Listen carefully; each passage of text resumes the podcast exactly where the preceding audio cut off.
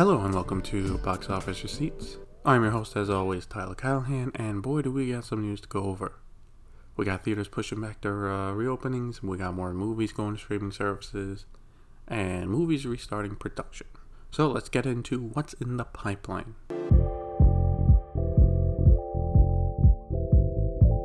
So with Mulan and Tenet pushing back their release dates, it only made sense for theaters to push back their openings as the same states we talked about last week continue to have more cases. AMC has said that they will reopen starting July 30th instead of July 15th.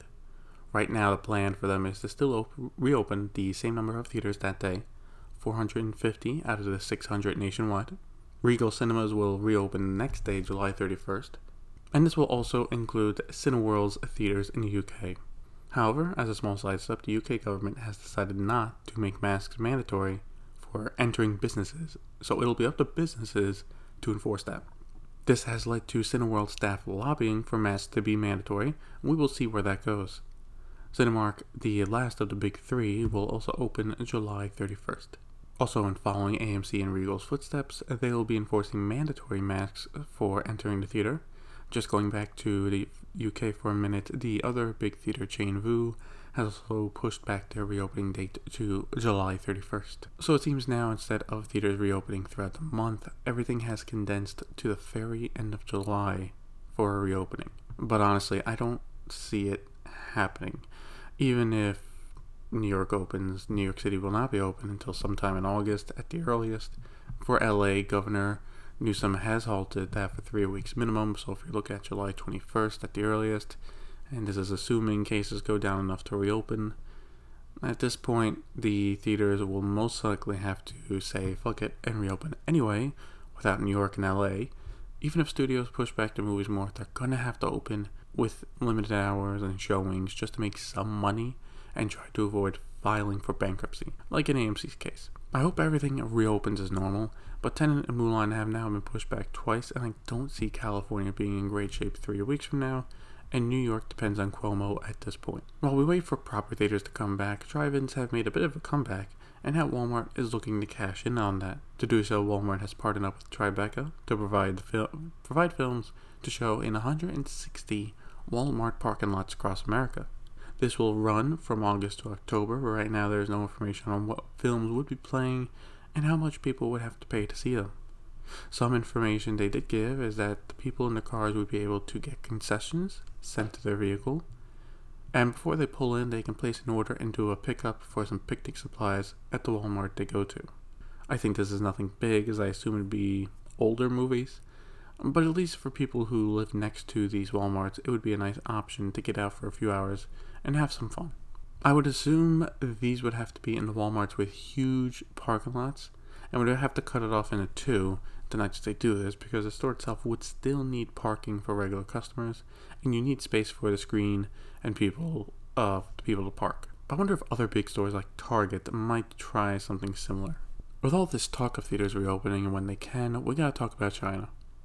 Deadline has posted an article which I will link in the show notes that says the plans to reopen might change and why so far the Chinese government has not given the green light to smaller cities to reopen their theaters. So, for reopening, sources for Deadline are saying that the Shanghai Film Festival will happen in a few weeks, with a late July start. The idea is hopefully some screens will open to premiere films and that this will kick off more theaters being opened in August, assuming the festival runs well. However, these dates have not been made official, and even if it does happen, it could still be a Cannes situation where it is virtual. My thoughts on this is that it will not kick off theaters reopening.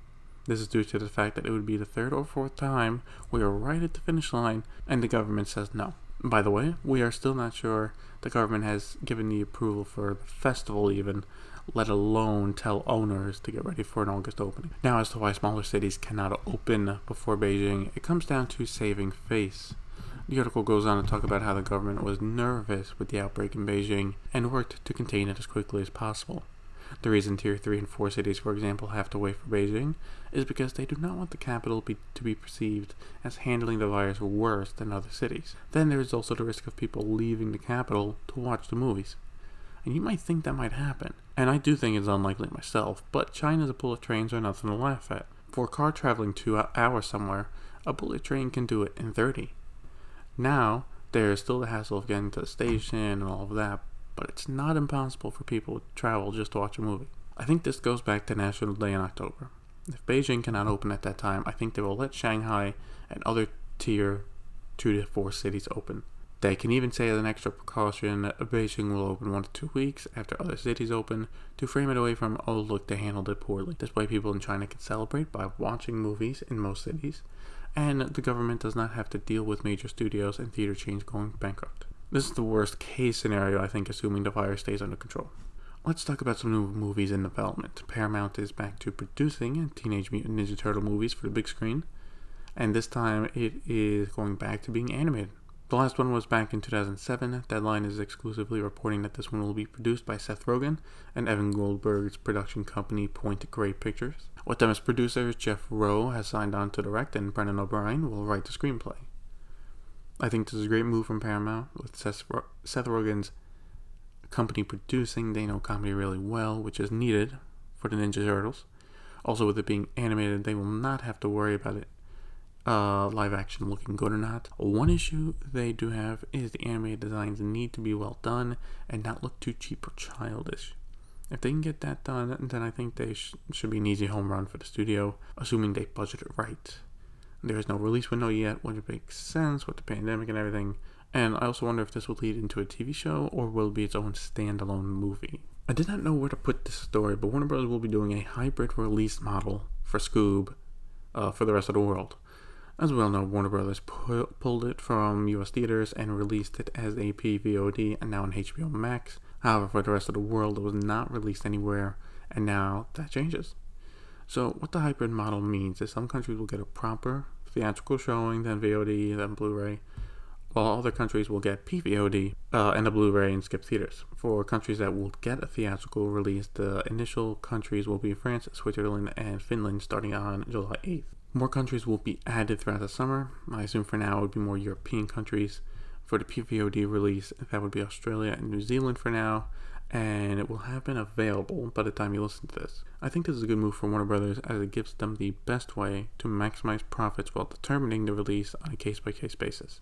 This was also a strategy used by Universal for Trolls World Tour, so I expect studios to use this method for certain films if they feel they can get any money out of it, but obviously it depends on if theaters are open or not. For studios resuming filming, Deadline is reporting that Disney is getting ready to resume filming of Marvel Studios' Shang-Chi. The movie did start filming for a few weeks before everything was shut down, but they still have some more filming to go before it moves on to post-production, and then aim to release it right now for next May. Not much else to say here, just thought this was noticeable as the only other big movie that resumed filming was Avatar 2, and while movies like The Batman can resume filming in the UK, the studio is still getting ready to restart it.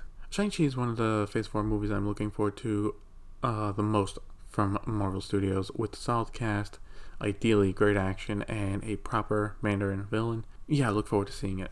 Now, will it hit its release date? It was already pushed back from next February to May to accommodate the pause in filming and other Marvel Studios being delayed. But still, theaters are not open in a lot of places.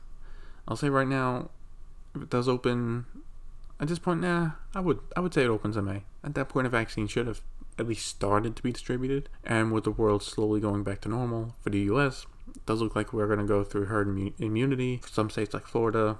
And look, if theaters do not open in a few months, at worst case scenario, they'll probably out of business, so we would have bigger issues to worry about than if the movie was released. To finish up this section, we got a business deal to talk about in Asia. CGV and IMAX has reached an agreement where the theater chain will install and open up 17 new IMAX screens in their theaters. Of the 17, 9 of them will be opened in South Korea, while the rest will be split up between Vietnam, Turkey, and Indonesia. Variety reports that the 17 screens is the biggest deal for IMAX so far in 2020, which is not surprising. As to why this is a big business deal, well, Korea in 2019 was the fourth largest market for movie theaters, with America, China, and Japan in the top three. Along with that, CGV is the fifth largest movie theater company in the world, so it is something to pay attention to. Alright, we are on to VOD Premium, and boy, was money spent this week. First up is Netflix spending 56 million for distribution of Aaron Sorkin's movie The Trial of the Chicago 7. Now Deadline has a good article going over how this happened. See, Paramount was the initial distributor for the film, but with theaters closed for a long period of time, they backed off of it. This presented an issue for Cross Creek, the studio that produced the movie, as they wanted it out before the November election. Theaters are closed, and Paramount dropped out. This led an opportunity for Netflix to step in and negotiate. Now, this deal has not come with a set release date, but I would assume August or September. So it is still out before the general election, but it gives it room to breathe. I was hoping to see this movie in theaters as it was one of my most anticipated of the year.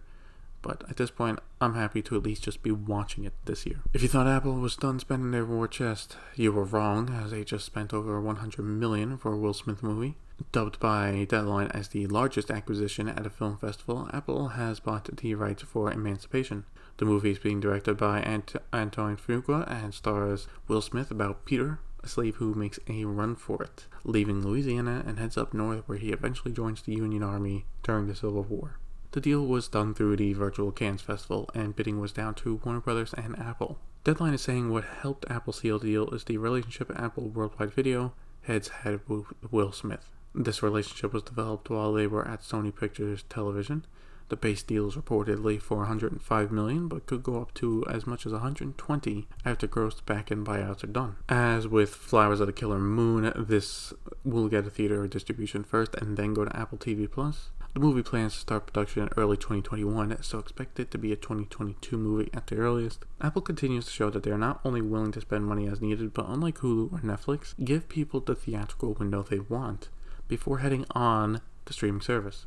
Now, this is easier for them because, unlike those streaming services, this is not their bread and butter yet. It is a growing service, and they are willing to do what needs to be done for it to grow. But I would think by now other streaming services are getting a bit nervous. Apple has around 200 billion on hand. They can outspend any service without taking on debt if they wanted to. This does mean good things though for anyone who fears streaming services killing theaters. At least for now, Apple's willing to work both sides.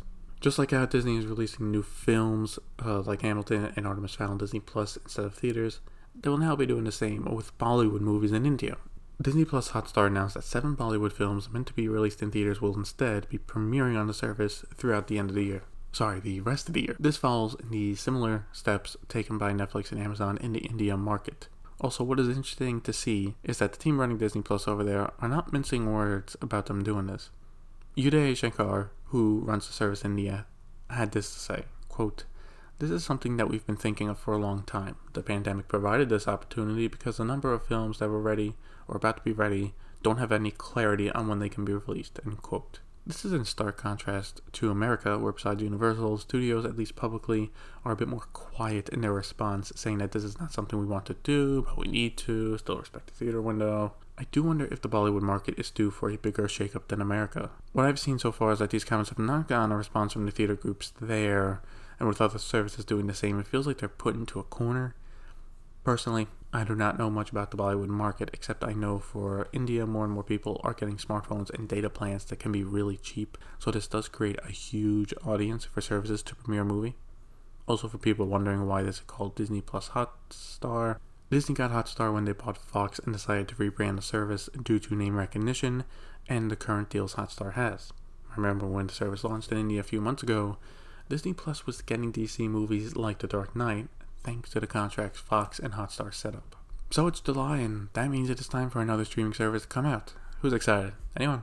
Anyone? Another service? No? No one? Yeah, me neither. But uh, it exists, so we have to talk about it. Of course, I'm talking about Comcast Peacock service. Now, the reason I'm talking about it is because they signed a deal with Viacom CBS to get the rights to stream some of their movies and TV shows in a move to beef up their lineup for their July 15th start date. For TV shows, some of them include The Game, Undercover Boss, Ray Donovan, and for movies, some of them include the Godfather trilogy, Catch Me If You Can, and Patriot Games. What is interesting about the deal is that TV show rights are not exclusive, but the movie rights are, with an exclusive window from 2021 to 2023, depending on the movie. What this means for CBS All Access ahead of it, its rebranding, is that TV shows can also be on the service but the movies cannot until the window is open. I'm curious how much money Viacom CBS is getting for it because now some of these movies will not be available for their service for some time. However, I think besides Godfather trilogy, these movies are not a huge loss as they are not big enough to get people to sign up. And that will be it for this uh, kind of long episode of box office receipts. But hey, there's news to go through. We went through it. Uh, what you think of the news? let me know on Facebook. Link to that is also in the show notes, along with that article I mentioned earlier. Thank you for listening, and see you next time.